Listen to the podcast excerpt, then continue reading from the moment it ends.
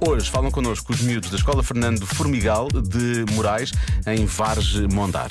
Porquê é que temos pesadelos? Eu é que sei, eu é que sei, eu é que sei, eu é que sei. Porquê é que nós às vezes temos pesadelos? Por causa que vemos coisas Por causa que- É violentas e coisas de terrores. Mas eu não vejo coisas Terrores. violentas e coisas de terror e às vezes tenho pesadelos. O meu pai vê. O meu irmão também vê tubo.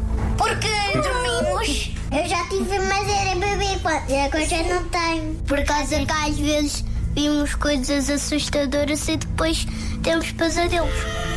Vemos filmes que são muito assustadores, que não são para a nossa idade.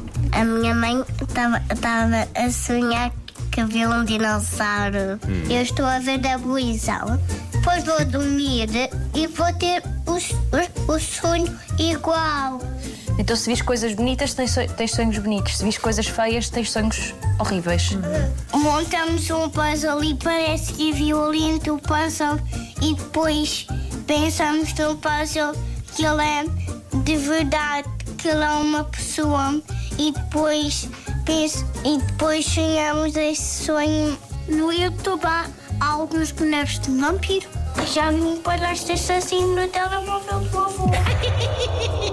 Eu já vi um desenho animado que às vezes tem ladrões. Como é que nós deixamos de ter pesadelos? Ah, quando nós estamos a ver coisas boas. Ah, e quando tu, tu tens de, ter, de ver mais coisas boas do que coisas ass- assustadoras. Tens de ver sempre coisas que não são assustadoras para não teres pesadelos. Também podes ver uma história. Ok. Podes ouvir o, Um podcast? uma história para adormecer. Eu